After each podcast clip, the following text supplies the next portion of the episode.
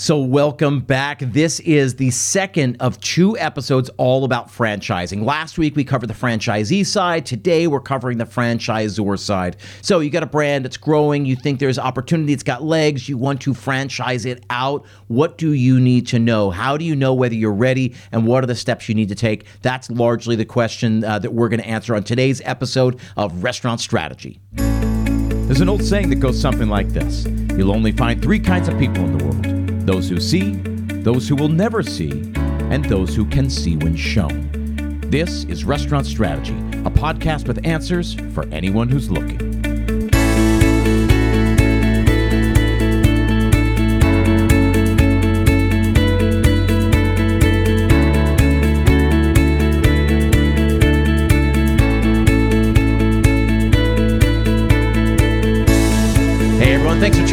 Name is Chip Klose, and this is Restaurant Strategy, a podcast dedicated solely to helping you build a more profitable and a more sustainable business. I work with owners and operators all over the world. I leverage my 20 plus years in the industry to help you build that more profitable and sustainable enterprise. If you're ever curious about learning more about my mastermind, the group I run, it's called the P3 Mastermind, then I urge you to get in touch. The three P's stand for profit, process, and progress. And we work with uh, operators all over the world to help them build more profitability in their business. To get started, visit restaurantstrategypodcast.com slash schedule. Set up a free 30-minute strategy session with me. I'll get to learn more about you and your business. You'll get to ask some questions about the program to see if you're a good fit for the program. There is no pressure to move forward, but if at the end of that call you decide it's a good fit, we can talk about next steps. Again, Restaurant Strategy Podcast podcast.com slash schedule. As always, you'll find that link in the show notes. Now, thousands of restaurants across the country use Kickfin to send instant cashless tip payouts directly to their employees' bank accounts the second their shift ends. It's a really simple solution to a really big problem because let's face it, paying out cash tips to your workers day after day, shift after shift, is kind of a nightmare. Tedious tip distribution takes managers away from work that matters. It's hard to track payments, which leads to accounting and compliance headaches. Plus, cash tip outs create the perfect opportunity for theft. And there's never enough cash on hand to pay out those tips, so managers are constantly having to make bank runs. Bottom line, there's never been a secure, efficient way to tip out until now. Meet Kickfin. Kickfin is an easy to use software that sends real time, cashless tip payouts straight to your employees' bank accounts 24 7, 365. Tipping out with Kickfin gives managers and operators hours back in their day. It makes reporting a breeze and protects your business from mistakes and theft. And guess what? Employees love it. So it's one of the best recruiting tools out there. Best of all, restaurants can have Kickfin up and running literally overnight. Employees can enroll in seconds, no hardware, no contracts, no setup fees. Get in touch today for a personalized demo and see how restaurants and bars across the country are tipping out with Kickfin. Visit kickfin.com slash demo. As always, you will find that link in the show notes. Now, today is uh, the second part uh, in a two part series. Uh, it's a franchise roundtable. Uh, I know very little about franchising. If you listened to last week's episode, was the first part of this two part episode, uh, you'll find that that's absolutely true. Um, I um, I don't know it enough, so I just tried to ask questions that uh, that struck me, um, and I was told uh, I was wrong or asking the wrong question, and that was great because I'm happy to ask the stupid questions to save uh, anyone out there from asking the stupid questions. Though there are no stupid questions, I'm happy to do it. Um, today, again, we've got our panel together. Again, Lauren Fernandez, Darryl Sangster, uh, Troy Hooper. Um, uh, I appreciate you guys being here. Uh, welcome back. We are going to talk about the franchisor side of things. So, if you missed last week's episode, I would urge you to go back. Um, they uh, gave context to who they are, what they do, and why all three of them, I think, are qualified to be here talking on this subject. Um, if you missed the first episode, uh, I think it's worth just pausing here, going back and listening to last week's because there's a ton of great information. Plus, you get to know who who's actually uh, who's actually talking to you in this week's episode. I'm not going to bother going through uh, the bio because they already did it, um, but I'm welcoming again, welcoming them back, Lauren, Darryl, and Troy. Today, uh, last week, we talked all about the franchisees. Um, how do you know whether you should open an independent uh, restaurant or buy into a franchise? What are the things you should? Uh, what are the considerations? All of that. There was a great conversation last week, and then today we're going to have the other side, right? The franchisor side. So I have an independent restaurant. Uh, I'm I'm building a brand, and now I want to grow the brand. Let's start at the at the very basic question. How do you begin to know whether it's time to grow or this is the right path, as opposed to just opening uh, a bunch of units, uh, you know, a bunch of corporate units? Darryl, I'm going to start with you uh, on today's episode. Talk, talk to me how you begin to to suss that out whether that's this is the right move. Yeah, so you know, I think the um, the the growth pattern of what you envision for your brand is is a critical question at the start. So, are you going to uh, self fund this uh, through corporate uh, units? Are you going to build because you know again corporately there's there's a maximum capacity that that you'll get to uh, before lending stops. Um, and from from the franchise side, um, they they have to look at do I want to be in the people management side and, and the coaching side of this. So if if I love being in the kitchen and and that's where I'm that fills my heart to to see everybody happy and and doing that, becoming a franchisor might not be your thing because you're going to be building this this organization and this, you're going to be in an office environment and you're going to be coaching other franchisees to build. So um, I, I, have had that experience of talking with um, people and businessmen and women that that were sitting on the fence on what to franchise or, or not, and and and it, I think it is a, a, question that you do have to really dig into and go, what does my next ten or fifteen years look like in my own personal life? Because I can either build this thing, but I I will be managing people, or do I do I want to spend my time in the kitchen or on the on the floor? Yeah, Lauren, do you do you agree with that, or uh, is there anything you'd add to that? How yeah. how do they begin to say whether this is where where we should go? Yeah, I think there's a couple misconceptions on franchising and, and franchising as a growth vehicle. And one is that it's going to get you rich very quickly overnight without having to do any work. And I think that couldn't be farther from the truth. Um, it does take a lot of work to set up a cohesive and thriving franchise system. And that includes overhead expense, not just in the setup of the franchise system, but in operating it and supporting your franchisees. Um, I don't think there's there's any question that there are some certainly um, some very large financial rewards attached to robust franchise royalty streams when you go to exit. I mean, in the marketplace, we've seen anywhere from 14x to 19x or more on established franchise systems and their royalty streams. And so that's why I think I see a lot of more equity players in this space really want to lean into franchising as the preferred growth model. But as a brand owner, I think you have to consider there are many ways to grow your business company stores, non traditional units, international expansion, product development. Um, and I think all of those deserve just as equal an analysis um, as to your future vision for where the brand is growing. And I'll also say, I think there's a misconception that you lose control when you franchise a brand. And actually, I think that couldn't be farther from the truth either. I think that franchising does give franchisors a reasonable amount of control in the execution and the quality with which the brand is used by franchisees, whereas you may not even have that level of control over your own company stores. I've seen it. Um, so I I look at franchising as one of many vehicles with which to grow your brand. And I will second what Darryl's saying. I think you have to have the end game in mind. What are your objective as uh, as an owner? What's your end game and what's your exit going to look like? I think if you start with that in mind, the right ways to grow your business will certainly manifest themselves. Yeah, I love it. Troy.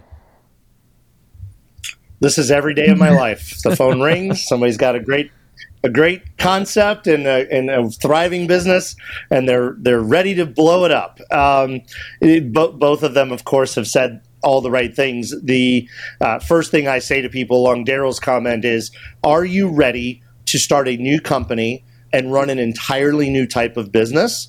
And are you ready to service other people for a fee? Right? Are you ready to provide the services, support, um, and materials, and and and can you and do you want to do that for a living because you are no longer going to be a restaurant owner. That's just the way it's going to be. Your focus is going to shift. Um, it's a mindset game.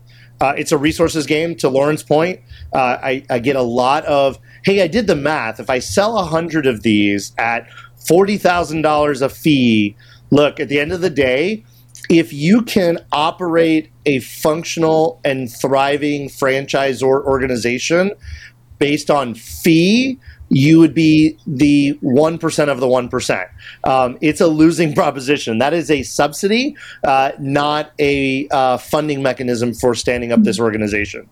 Um, so, to that point, are you actually capable of standing up even the, the base level functional operational system uh, with the team needed to just even get off the ground? I do not want to be the sourpuss of the group, but I do want to bring a very sobering statistic to the table.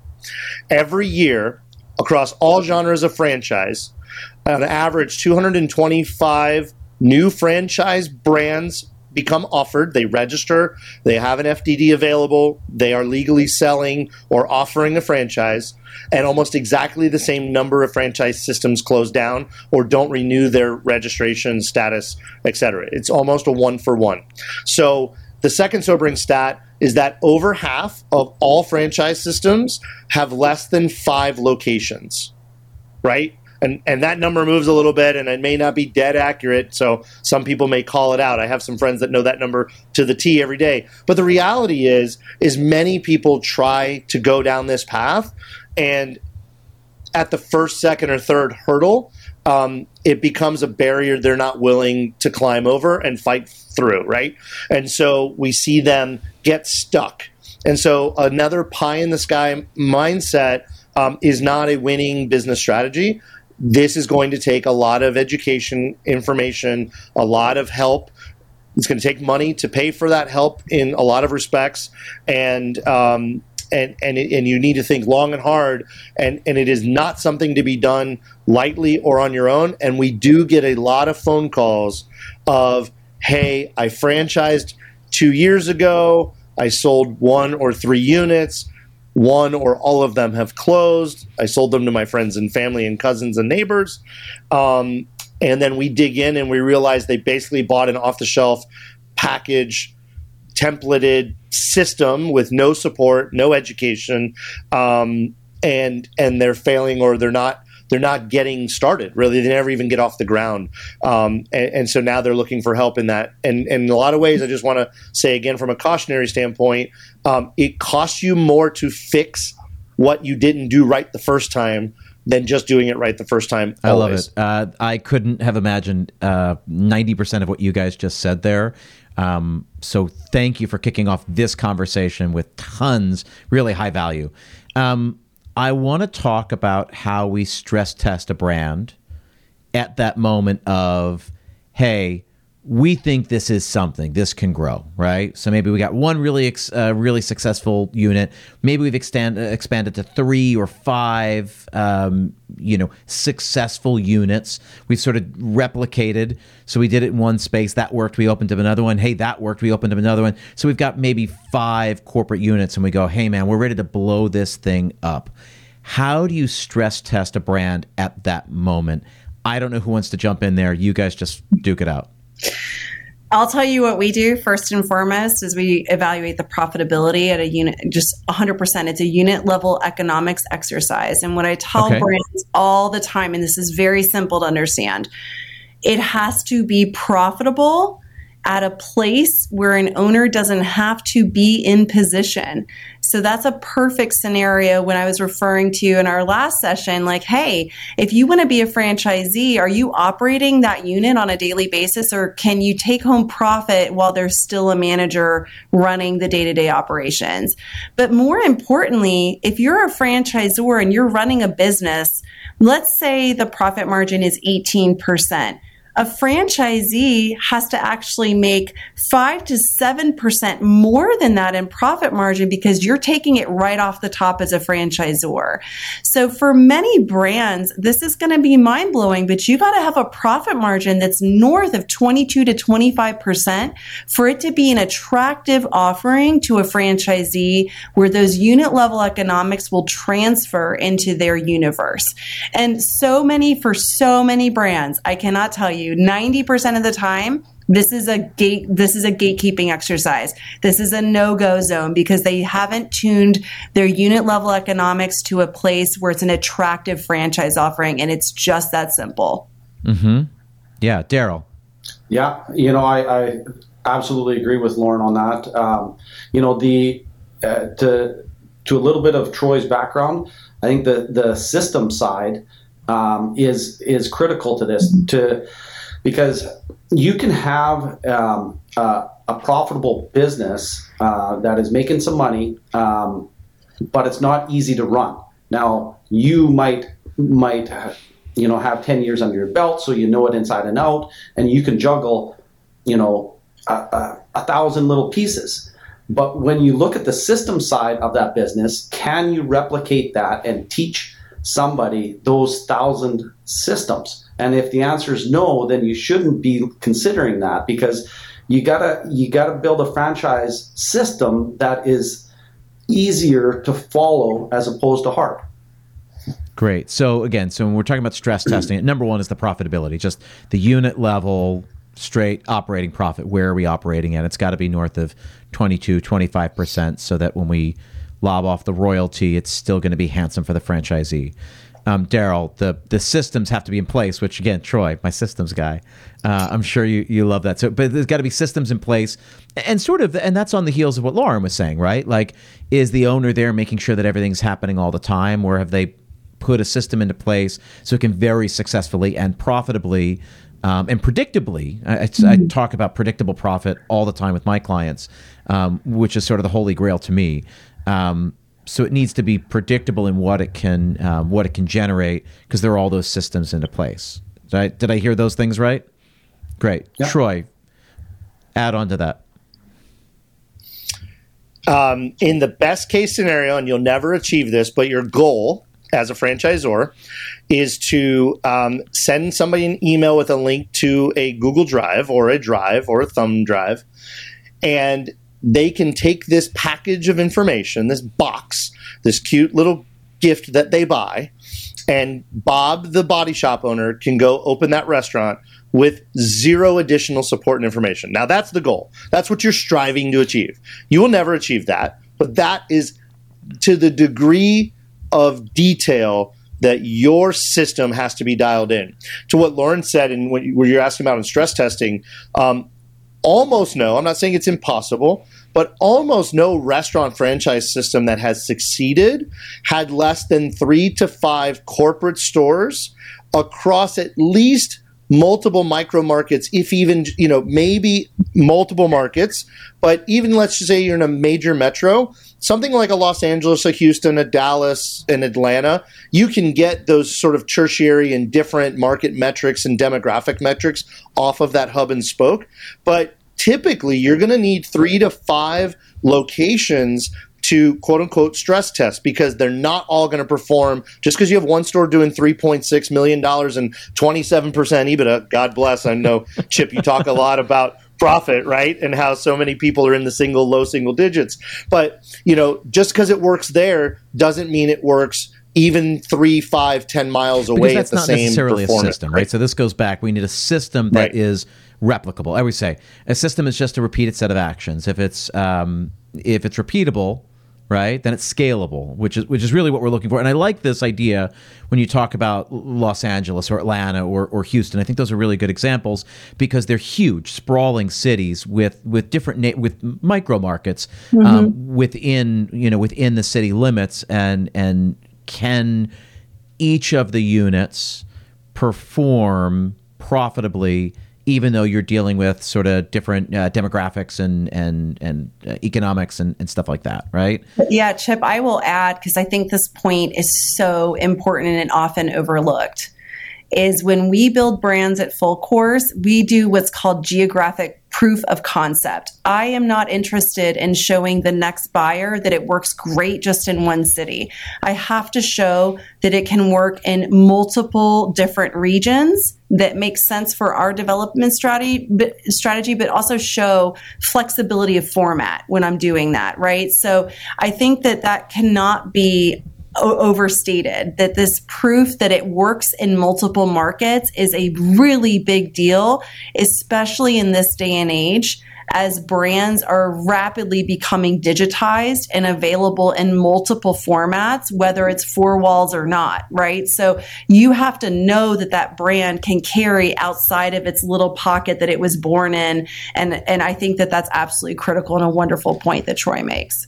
So is this something? It sounds like you guys have had this conversation before. You're so adamant about it, which I love. Again, this is not something I would have ever mm-hmm. thought to ask. So I'm just trying to ask the stupid questions, and, and you guys shower me with insights. Is, is this um, is this an example of something you might say? Yeah, it looks good. I love these two units. They're great. They're profitable. Um, here's what we need to see. Hey, do this over the next three years. Expand to two more markets and you know, let's have this conversation again in three years? Is is that part of uh, this journey? I mean, when we approach it, we build it into the journey. So part of our development spend and our plan for growing the brand includes additional company stores up to a certain amount.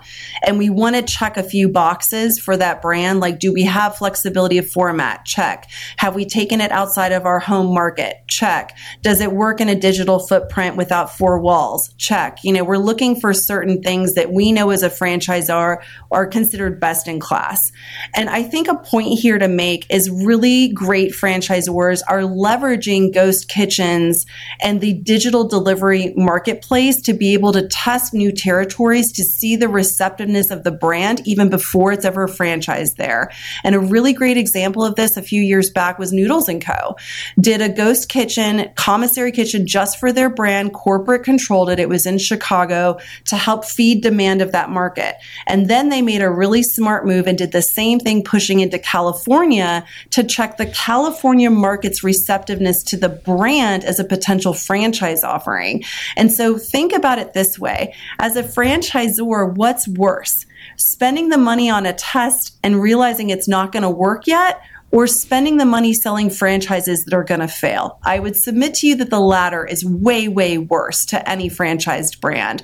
So it's not just thinking about, okay, you know, for the next buyer and for my exit as the franchisor, what am I doing to tee this up? But it's also protecting the brand and its current franchise system to make sure you're making smart geographic moves. And I cannot stress this enough.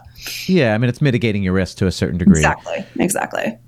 Troy, talk to me because we've talked about this certainly on the episode when you first uh, appeared here on the show. You talked about everybody has the next best thing. That's every conversation you have, it starts that way. How do you begin to know? And, and by virtue, how can uh, a potential franchisor start to get to that answer? Like, hey, I think I got the next big thing. How do you go about figuring out whether you do have the next big thing? Um, almost anything can be willed into existence, and almost everything has a buyer.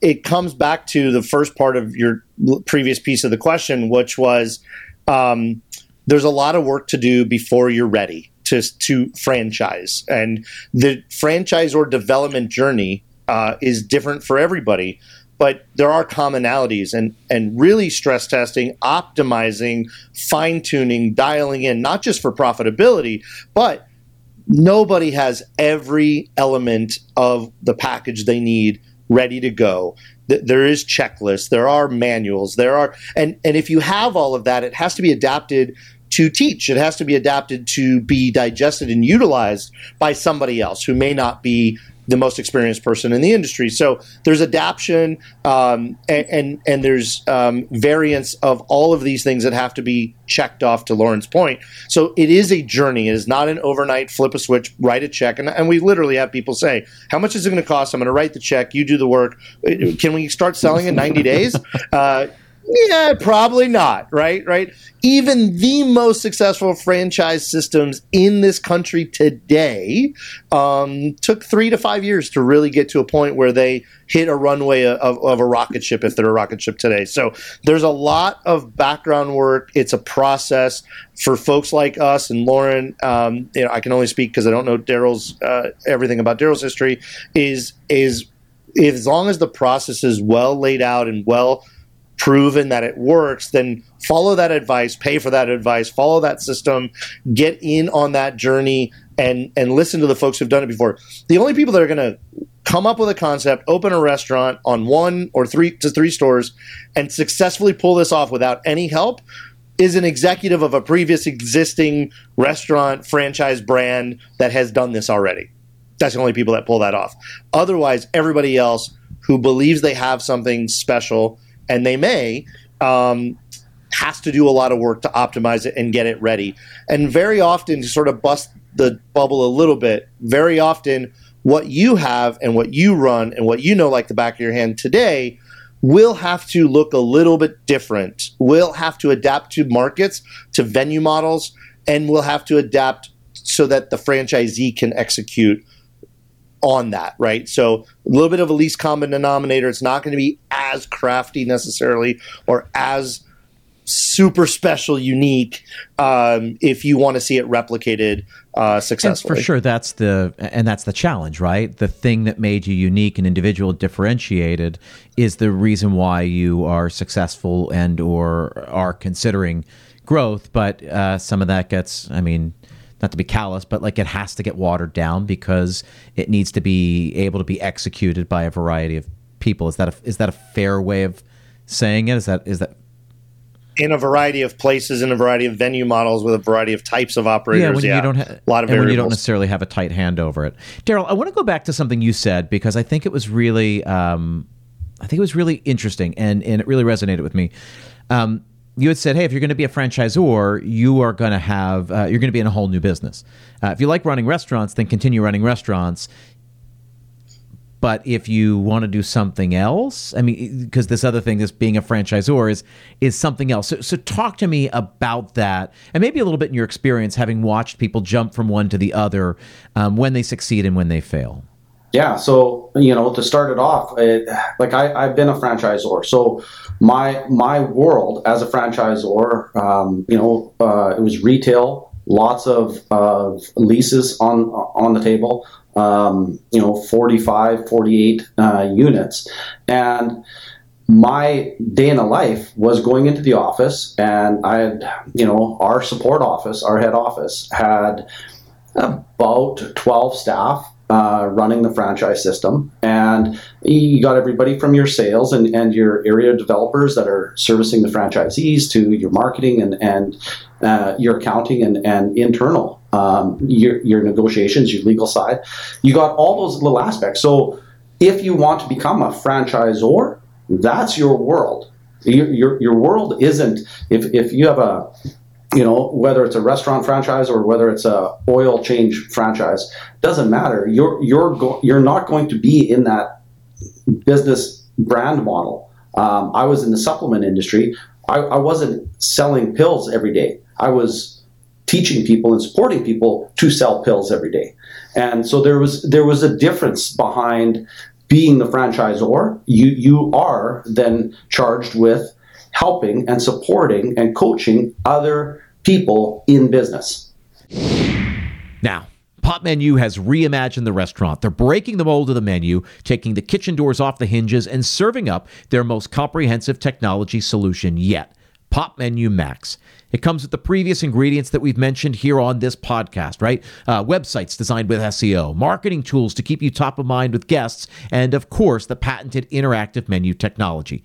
This new recipe brings automated phone answering, third party online order aggregation, waitlisting, and more to the table. PopMenu's phone answering technology, for example, has your ringing phones covered. With artificial intelligence, the simple questions that used to keep your phone line tied up can now be handled without pulling a staff member from your in person hospitality. No more missed reservations, no more asking for your hours or missed revenue, and that's just the beginning. You have a passion for food, Pop Menu has a passion for technology. Together, it's a recipe for restaurant success.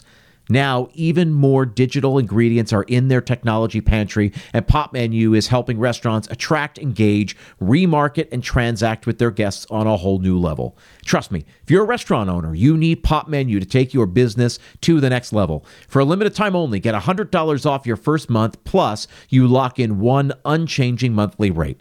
Go to popmenu.com slash restaurant strategy to claim this offer. Again, that's $100 off your first month at P-O-P M-E-N-U dot com slash restaurant strategy.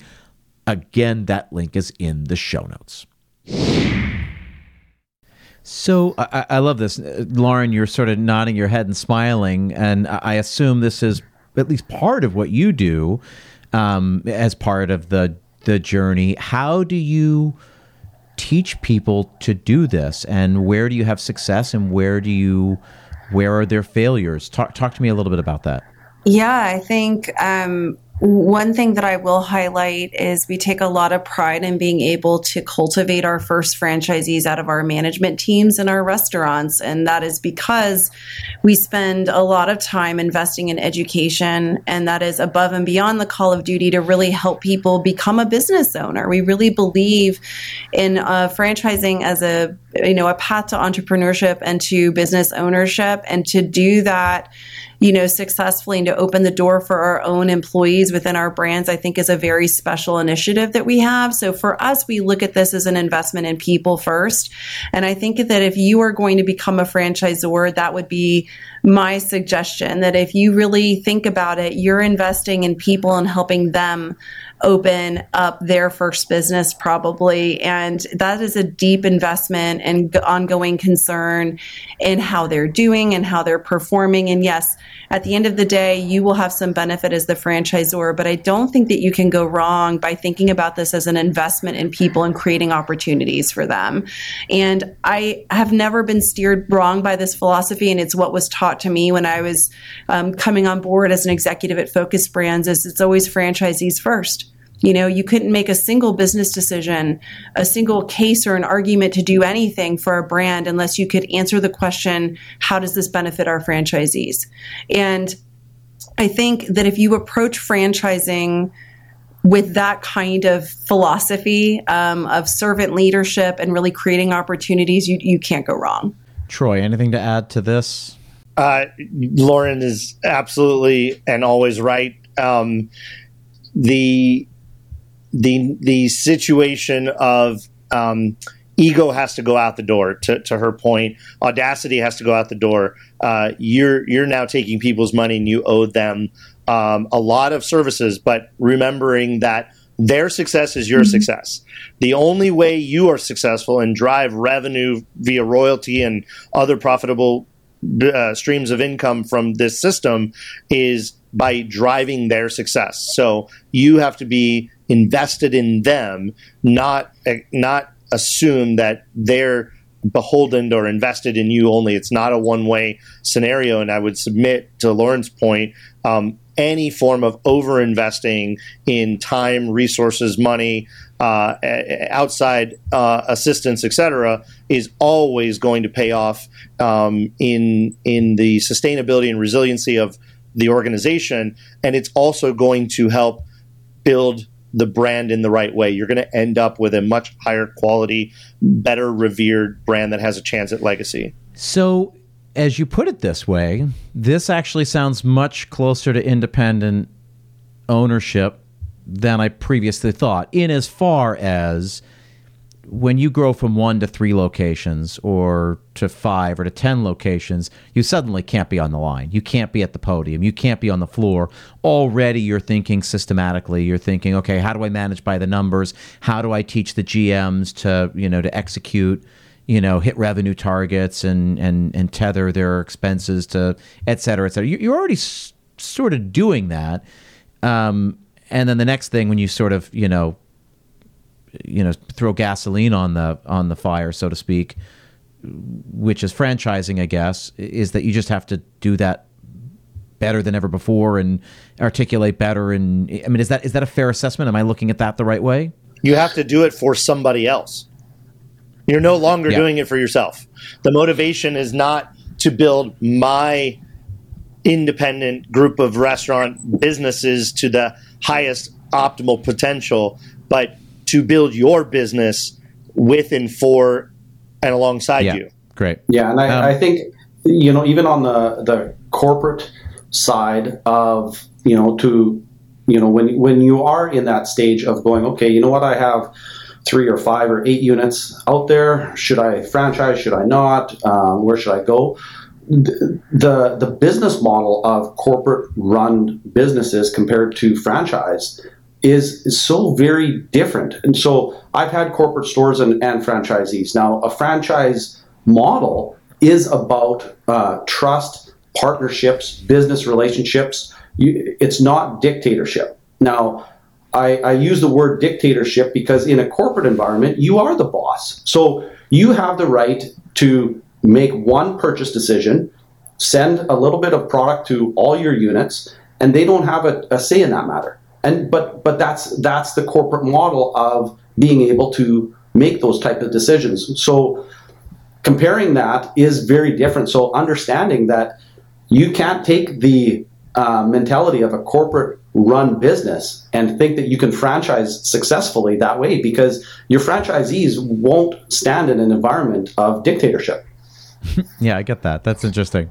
Um, is there ever, uh, or maybe put a different way, uh, when what are the circumstances when a company might keep a certain amount of corporate stores and then also franchise beyond that? Is that ever advisable, and uh, under what circumstances? Lauren, you're nodding your head. Yeah, 100%. I'll tell you how I look at it. And I work with, you know, nascent and very early stage brands. And so I look at corporate stores um, as serving a number of functions. One is they're a perfect testing ground for refining the brand and proving that it works in certain formats and geographic locations.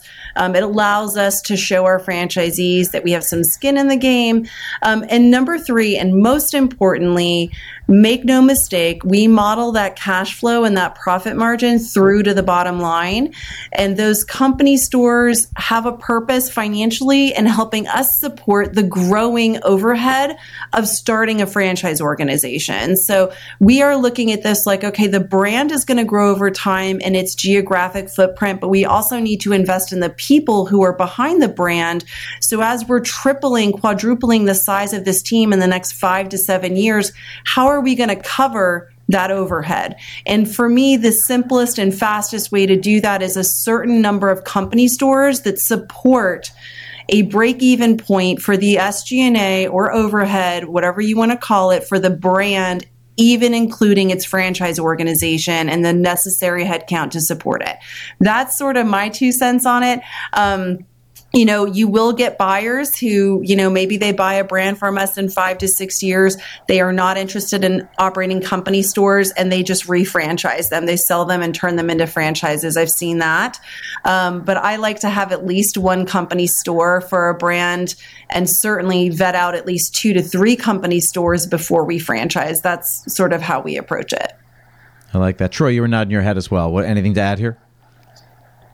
Yeah, and the first when you first asked the question, um, why would I listen to you i i tell me what to do and how to do it if you no longer have a corporate store?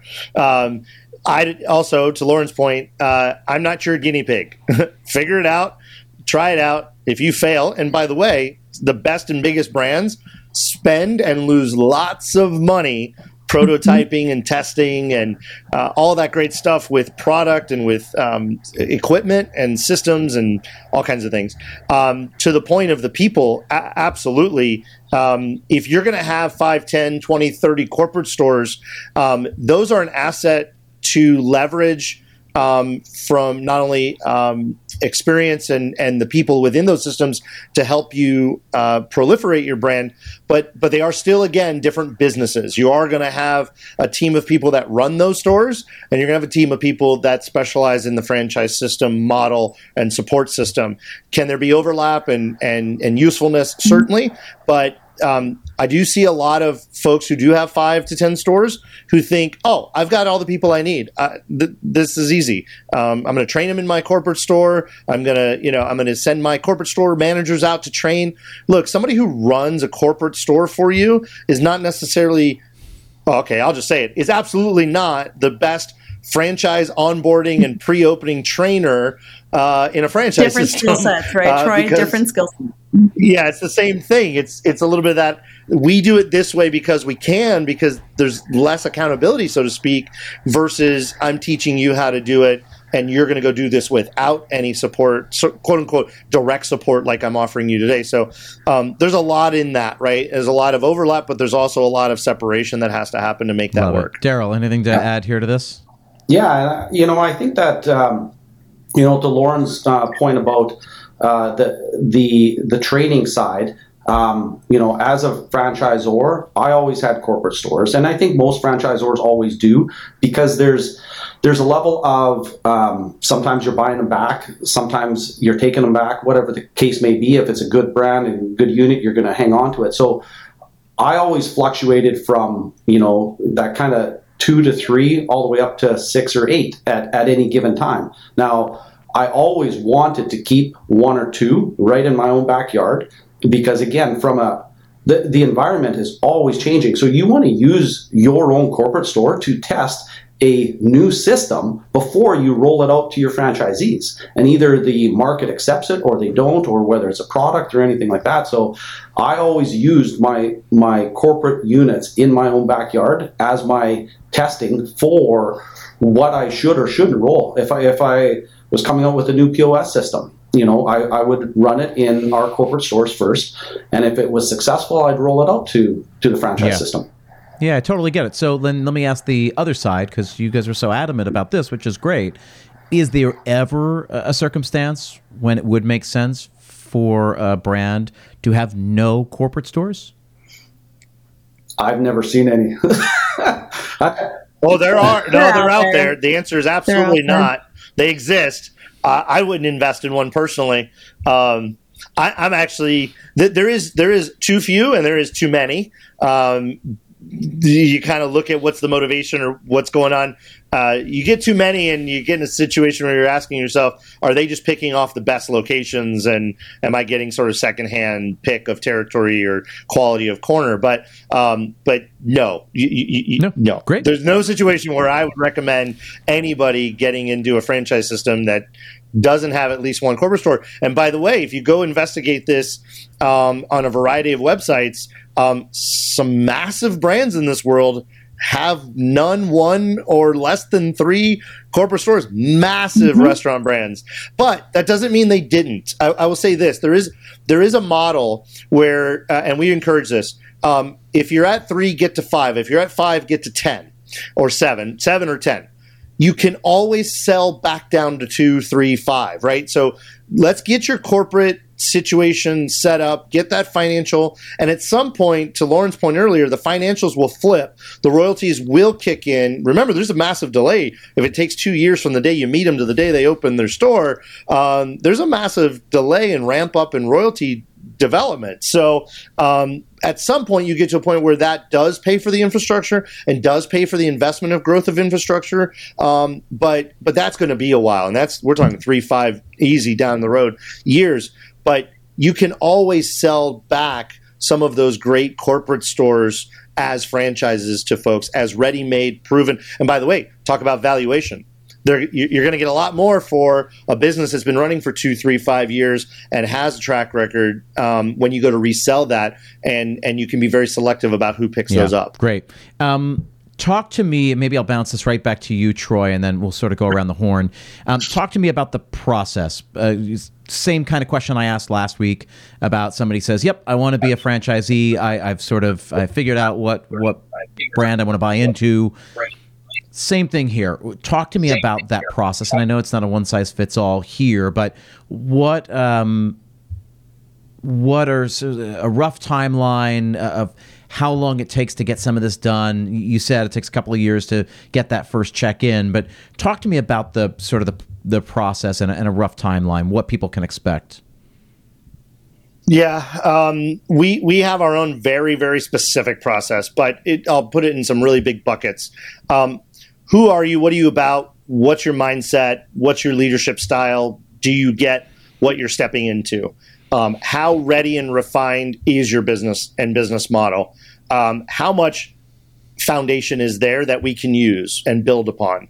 Um, how ready are you to step in and um, wholly own this journey and process as a full time responsibility? Are you ready to step out of the day to day operations of your current restaurant infrastructure business? Do you have the people set up under you that can step up and take control? Are you financially capable of funding the development of this organization and what it's going to take? And most often um, for us, that includes the building of a prototype store because most people who have three or five stores will tell us, even 10 stores, I still don't have exactly my vision mm. executed. We need to flush that out, design it, and probably build it. So, this process for us on average is a minimum of 18 months. We spend between 18 and 30 months with a operator owner who we vet and believe is capable and ready to go going through this journey to now we're selling. Now, it could be six, nine, 11, 15 months in that we can start selling. We get them to that yep. point, but there's the after we start selling process of the onboarding training, all the support stuff that goes with it. Um, and then it goes long tail into developing a marketing fund. By the way, you're going to own corporate stores you're going to own a franchise business system company, and you're probably going to own a marketing management organization that manages that fund as a separate sort of I call it like a trust or a bucket entity that is separate from the franchise entity to have a separation of funds. In, in my opinion, it's what we recommend. But um, that's the journey you're on. Uh, so so be mentally prepared. Um, it's a lot of work. But if you have the right support and the right system, um, and and you're properly properly mentally ready to go on that journey, uh, it can be a very very rewarding journey. Um, certainly, and, and, it is a long journey. By yeah. the way, beyond beyond the development phase, right now now you're in a new business that um, you're going to have. You, you, you, your first person you sign is five or ten years or whatever your franchise agreement is. Um, you're now married to that person for that period. Yeah, for sure. Uh, Lauren, anything to add there to that as far as how you think about timeline? Yeah, so I, I, think about this a little differently and maybe in, in buckets. So before we ever approach attorneys, um, franchise sales marketing people, um, hire franchise sales to work with our brands, we've already done a lot of that operational foundation work, if you will. And that usually takes us anywhere between nine months to a year. And that includes systems refinement, you know, process definition.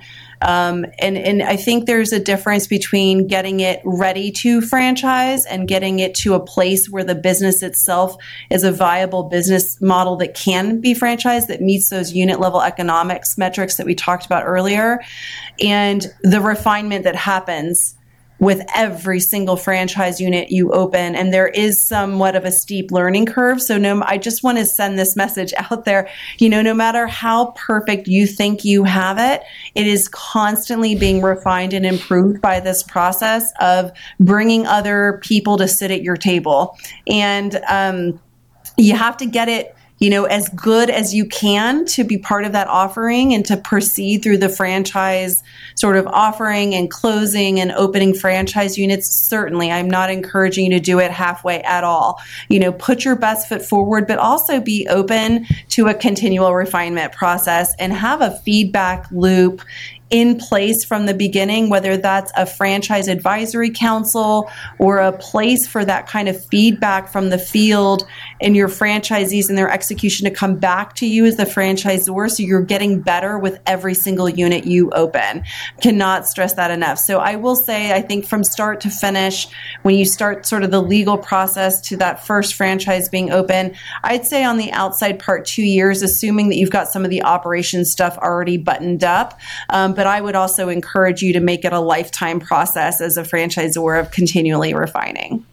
Yeah, And let me clarify because Lauren said what I should have said. I just want to clarify in case what I said came across a, a little differently. Uh, it is it is every bit of nine months for us um, before um, you're getting your FDD prepared, basically. So we very similar, Lauren, in, in, your mindset that the business has to be optimized and readied and skilled up and um, and and filled with the right people and backfilled with the folks that are going to take over, so that the current organization can move on to the new business. So I yeah, I love it. Yeah, Darryl, anything to add here? Yeah, you know, there's um, there's the the two components that that in the development of the franchise, you know, the the timeline kind of aside, there, you know, a lot of of businesses will already have all the operational systems already developed, and now they're just fine tuning them for um, the franchise model.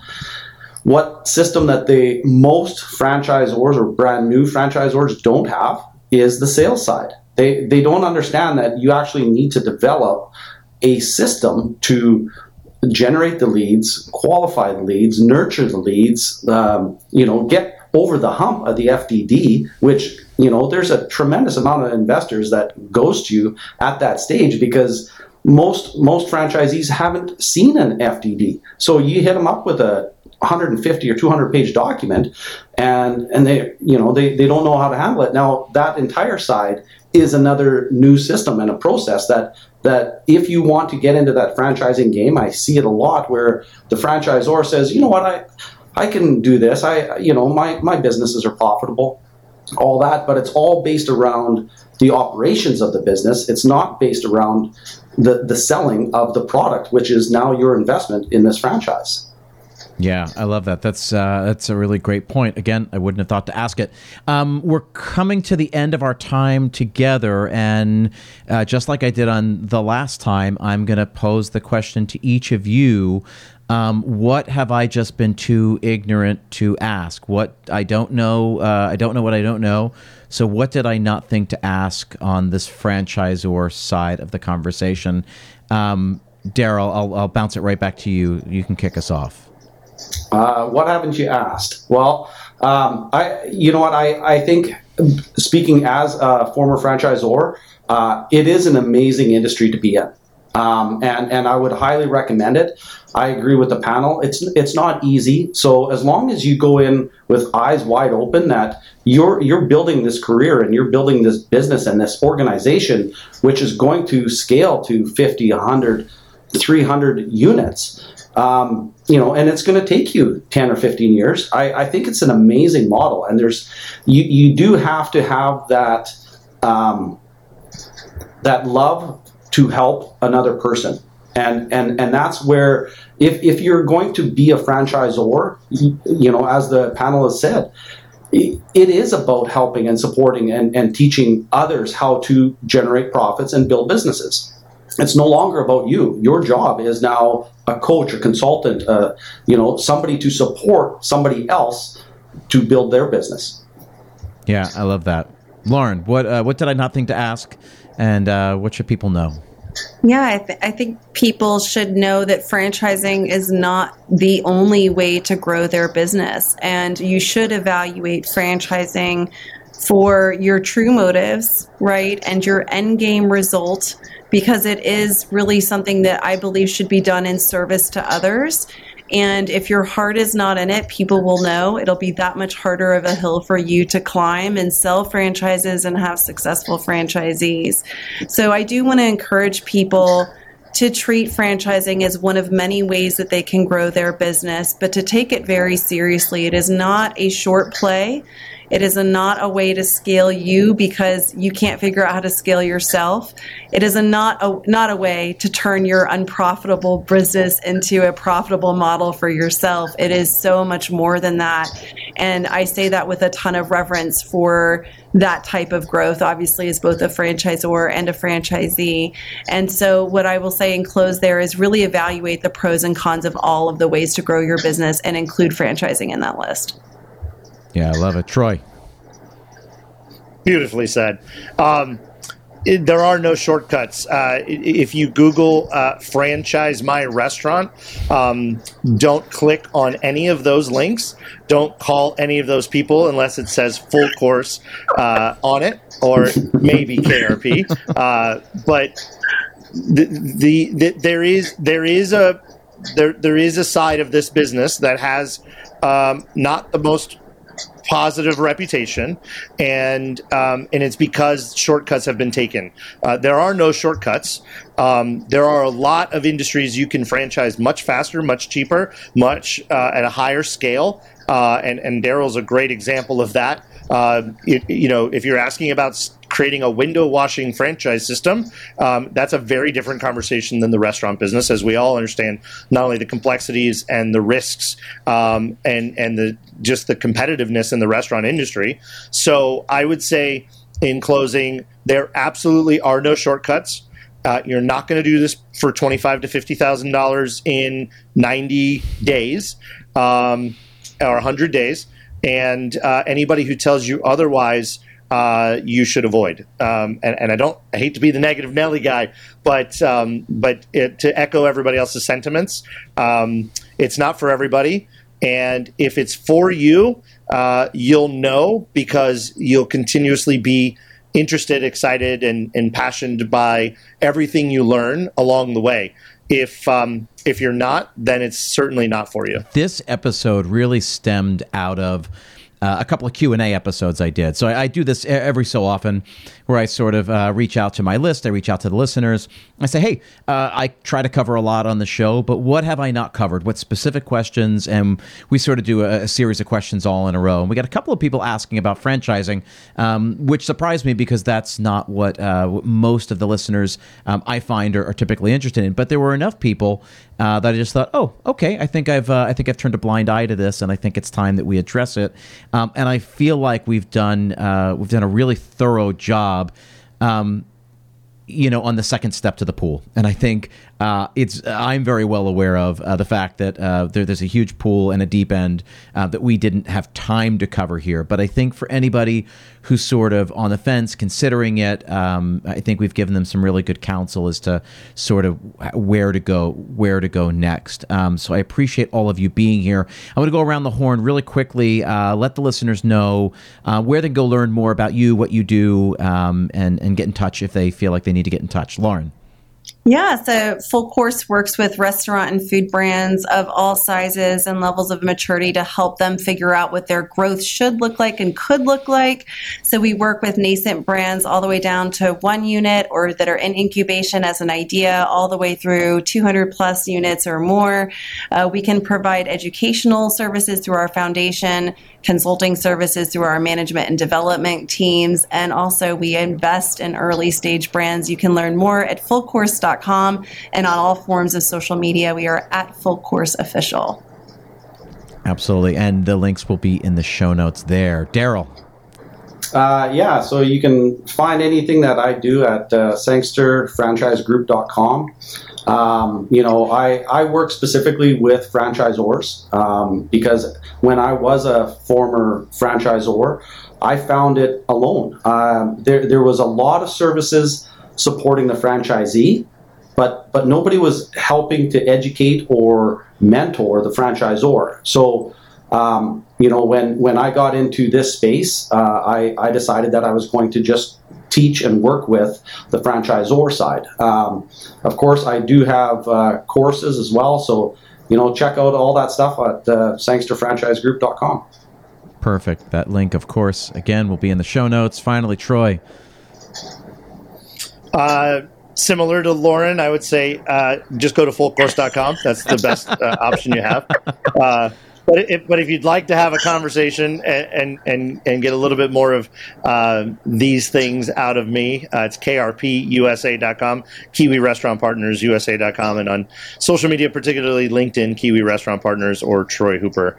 Uh, easy to find, easy to get a hold of. Always happy to uh, answer questions and uh, give people great advice. Lovely. advice. This show just turned uh, four, and it's my very great privilege um, to sit here and have really great conversations. I'm constantly learning every single week. Um, not only do I conduct these interviews and, and record these episodes, but I listen to each and every one uh, because um, my mind is working in overdrive as I try to guide the conversations um, that I miss half of what we talk about. Um, before we uh, hit record, Troy was talking about how much he enjoyed uh, the conversation I had with uh, Lauren just uh, just a little while ago, and I felt the exact same way uh, because every Monday uh, it's the first thing I do. I go on a run and I and I listen uh, to the things, and I was like, "Wow, was, it's really it's really good." It's it's my very real pr- pleasure to have these conversations. I didn't know ninety percent of what we talked about today, um, and that sort of guides me because if I didn't know, I got to assume other people didn't know. Um, so I'm hoping that the listeners got a, a, lot of value. And so, on their behalf, I thank all three of you uh, for taking time out of your days uh, to, to, to do this conversation, to hold this conversation. Um, again, all the links are in the show notes so you can learn more uh, about uh, anything that these guys are doing. Um, I appreciate all your wisdom, your insight, your generosity. Um, that's the, the best part about what I do um, is create these uh, these communities. And if I'm just sort of like the maitre d in the middle, just kind of putting tables together. And uh, and so, guys, thank you so much for being here, uh, listeners. Uh, I hope you got a ton of value. And if you've got further questions, please do reach out to these guys. They're the real deal. Thank you very much, guys. I will see you later. Thank you, Chip. Thank you, Chip. Thanks, Chip. Great job. Once again, I want to thank all of our panelists for taking time out of their day to uh, sit and chat with me uh, last week and this week. I want to thank all of you for taking the time to be here. Hopefully, you got some value out of last week's conversation and certainly uh, this week's conversation. Again, if you're curious to learn more about my mastermind program, get in touch. Visit restaurantstrategypodcast.com slash schedule. Set up a free 30-minute call with me. There's no pressure to move forward. That call is absolutely free, but we'll get to learn more about each other and see if you're a good fit for the program program. If you are, we can talk about next steps from there. Uh, I'm, I'm uh, profoundly touched that all of you guys take time out of your day every single week to sit here uh, and join me. Hopefully, you get as much value out of this as I do. I learned a ton these last couple weeks, as I do each and every week, speaking to the guests that I get to speak to. Appreciate you. I appreciate all that you uh, all that you try to do every single week. I am here for you. Uh, I, I love this community we're building. Thank you very much, and I will see you next time.